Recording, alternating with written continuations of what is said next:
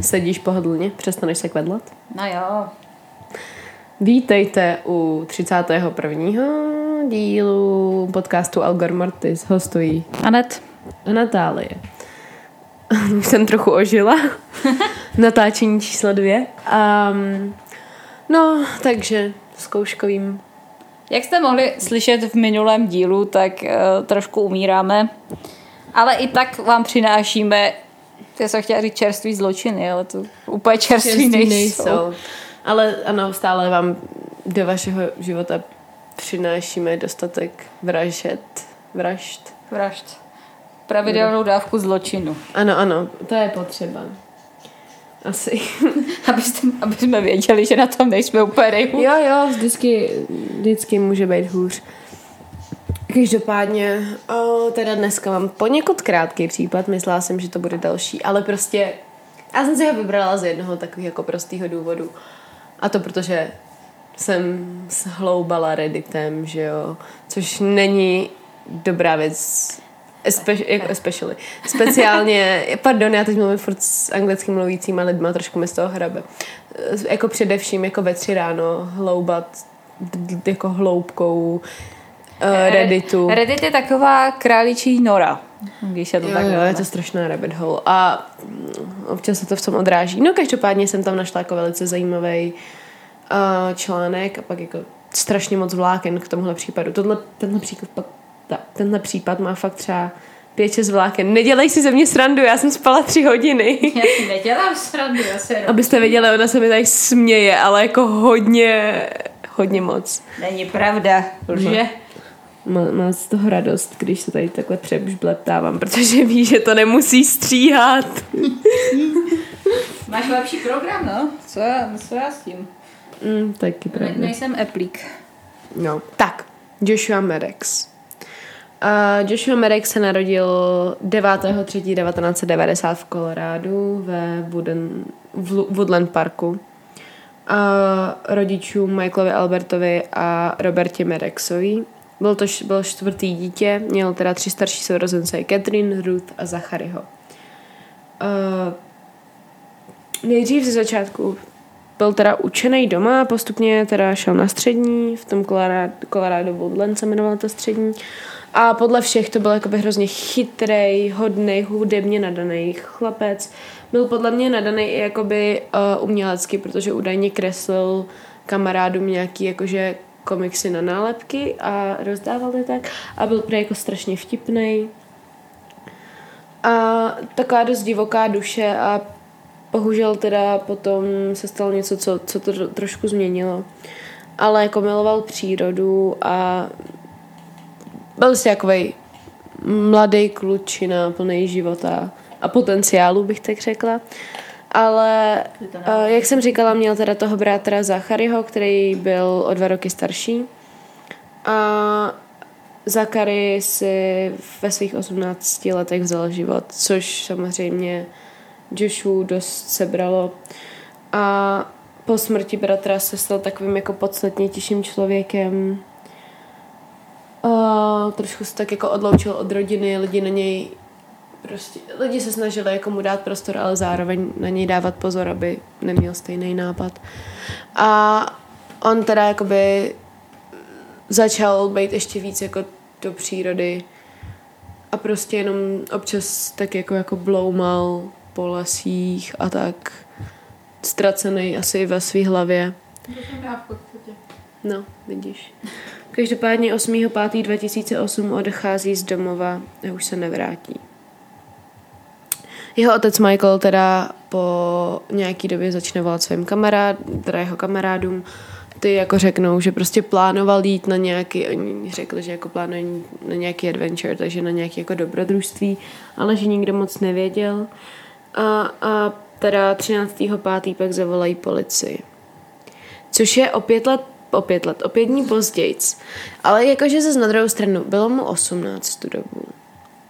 A byl očividně jako to dělal často, že prostě odejde a chvíli se jako neozve, ale prostě jako asi z toho už měli po nějaký, že jakože z začátku a hlavně říkal, že prostě odejde, že jde na nějaký wander, i řekl to i té svý ségře, takže nikdo jakoby nečekal, že by se mohlo stát něco špatného. Prostě si mysleli, že je to normální chování. Hlavně prostě byl to kluk, jsou to... Je to teda 2008, takže no... Um, a malý město. Každopádně um, policie to teda nějakým způsobem přebírá, ale myslí si, že prostě utek z domova. Že prostě mu to nějakým způsobem připomínalo Zachariho a že to byl důvod. Takže rodina teda vytvoří nějaký plagáty a snaží se ho hledat, ale výrazně se nic moc neděje, protože si prostě myslí, že utek. A vlastně, jako, co mi přišlo třeba strašně, smrt, strašně smutný, bylo, že ten jeho táta říkal, že uh, oni se měli nějakým způsobem stěhovat a on řekl, že se z toho domu neodstěhuje, protože si myslí, že uh, kdyby náhodou se Joshua někdy vrátil, tak se míří zpátky do toho domu a on tam chce být. Což mě úplně jako tak jako zabolilo u srdíčka. Hledají ho teda léta až nakonec najdou. V srpnu 2015 se v chatě dva bloky od baráku toho kluka v komíně zaklíněný najdou jeho ostatky. Jo, to je tenhle. Jo, jo. Já jsem si říkala, že je mi to nějaký povědomí. Byl to prostě uhubený, relativně vysoký kluk, tak a v tom komíně ho najdou zaklíněnýho v té fe, v té fetální pozici, prostě jako schoulený jako do miminka, zaseklýho. A majitel Chuck Murphy tady tohodle, týhle chaty, která se prostě rozpadá deset let, tam nikdo nežije. A řekl, že on tam jako chodil to občas pokouknout a že mu to tam jako smrdilo zvláštně, ale že si prostě myslel, že jsou to jako mrtví zvířata a nikdy nad tím nepřemýšlel.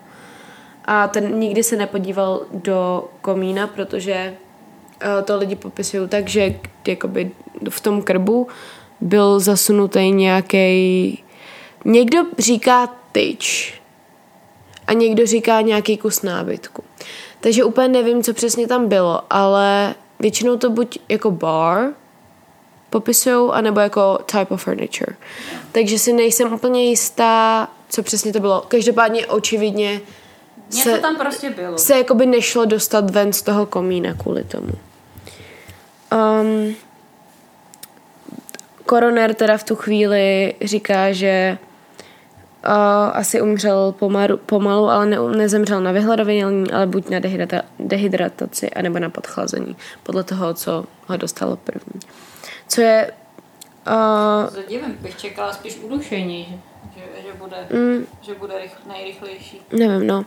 Uh, a teda vezme to tak, že, nebo ve finále řekne, že to byla nehoda, ta smrt.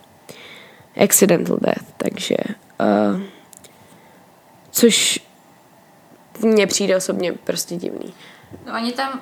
No, dostanu se k tomu. Uh, Už mlčím. Protože ten komín, já budu přidávat na Instagram tu fotku toho komína, abyste měli představu, ale na tom komínu normálně byla uh, bylo takový pletivo, výstuha, která se jako dává na koní, aby tam prostě nic nevlezlo, že jo, dovnitř. Prostě kovová mříž ještě s výstuhou a bylo to tam zabetonovaný. Takže nikdo neví, jak by se tam dostal zvenku tím komínem, což... On byl hlavou dolů, ne? Mám pocit. Dokonce myslím, že jo. Což bylo jako, což znamená, že jakoby, jak by se tam dostal zvenku, ze zhora, nedává smysl. A ze spoda tam, byly, tam byl ten nábytek nebo ta tyč. A navíc on na sobě neměl žádný oblečení, neměl kalhoty, spodní prádlo, neměl ponožky, nic, měl jenom roztrhaný termální triko. Zbytek oblečení byl v té chatě vevnitř. Což, jakoby takhle, kdyby měl hypotermii, tak chápu, že se bude slíkat, protože mu je vedro, že jo ale zase jako na druhou stranu to by to bylo hozený pod ním. Chápeš, že kdyby no, se nějakým způsobem byl schopný dostat z toho oblečení, protože se tam zasek a podlíhal hypotermii, ale že to bylo jako fakt daný vevnitř v té chatě, tak buď musel do toho komína vlíst zevnitř té chaty nějakým způsobem, nebo tam byl nějakým způsobem dotlačený, anebo nevím, jak A se tam, tam je dostal. právě to, že jestli já si to pamatuju dobře, tak právě, že byl hlavou dolů. Takže, Ano, ano, byl. Takže jako do komína nevlezeš nohama nahoru, když jdeš zevnitř. Hmm. Proč bys to dělal? No, Kdyby byl hlavou nahoru, tak řeknu, že se snažil vylíst. Nevím proč, ale tak jako dejme Jasný, tomu. no. No, ale jakože prostě, a vlastně už jenom to, že ten, vlastně i ten čak vypovídá, že prostě jako ta, ta mříž, ta výstu už tam byla prostě 20 let, že fakt netuší, jak bys tam měl jako dostat. Proto ten komín ani nekontroloval, protože ho to ani nenapadlo, že by tam, jako dobrý, že by tam byla nějaká krysa, něco, něco, co se dostane malou mříží, ale prostě jako rozhodně ne člověk. Um, takže jako náhoda, teda hodně hustá náhoda. Um, takže první teda z těch teorií možných je Joshua v tu dobu uh, svého zmizení se kamarádil s klukem, který se jmenoval Andy uh, nebo Andrew Newman a oni spolu plánovali vý, výlet do Nového Mexika. Andy vlastně nakonec odjel a on byl v tu dobu závislý na drogách. A co jsem zjistila, bylo, že vlastně ten Andy v Novém Mexiku se tam kamarádil s nějakým člověkem, který se staral o někoho, buď staršího, prostě o někoho, kdo se o sebe nebyl schopný stát, sám postarat. Byl taker, tej, caretaker. Já nevím, jak. Ošetřovatel. Ošetřovatel, děkuju, to je to slovo.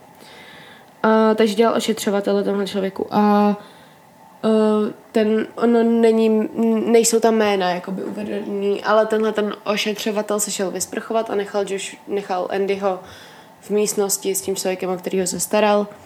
A když se vrátil, tak, uh, tak Andy tam nebyl a tenhle člověk byl uvedený k smrti. Ten um, Andy za tohle je potrestaný, normálně ho chytí. A potom vlastně ještě se přizná k tomu, že ubodal nebo zabil ještě dal jednu ženu a, a strčil její tělo do barelu, což nebyla lež, protože v tu dobu ano, skutečně byl případ z toho místa, kde on řekl um, o ženě, která byla strčená do barelu. Um, ve finále strany nejsem jistá, jestli ho zavřeli, nebo jestli skončil v psychiatrické léčebně. Každopádně rozhodně si teda nějakým způsobem odpikal trest. Takže tenhle člověk, který měl očividně nějakou predispozici k kriminálnímu zl- zločinu a k vraždám především a který byl několikrát jako slyšený lidma, uh, že Joshua strčil do díry. A což bylo ještě v době, než Joshua na... A to bylo ještě před tou chvílí, než Joshua našli, takže to mi přijde hrozně zvláštní. A ve finále teda potom i ta osoba, která se ten pečovatel v tom Novém Mexiku byl později zabitý v barové rvačce, což pravděpodobně asi udělal taky Indy, ale nebylo proti němu dostatek důkazů, takže se tomu nějakým způsobem vyhnul. Lidi kolem Joshua teda zavolali policii ohledně toho, že se bavil s tímhle člověkem, který později vlastně skončil ve vězení. Mluvil o tom, že možná Andy mu Joshuovi ublížil a že to prostě je zvláštní. Policie to ani neprověřovala. Výborně. Podle všeho Tak nad teď, tím mávla rukou. tak teď jsme tu měli pár pří, případů jako s dobrou policií, no tak teď se zase vracíme, Mm, vracíme k, se. k, No, špatné oni policii. fakt věřili tomu, že nevím, že to bylo asi na jakoby nehoda. No to je takový ten problém, když pak, když si policie vezme něco do hlavy, to bylo, no, nevím, no tak jako říkáš, že to bylo malé město, no tam se to bohužel stává, mm. že upravují pak důkazy na, na teorie a ne teorie na fakta, takže. Mm.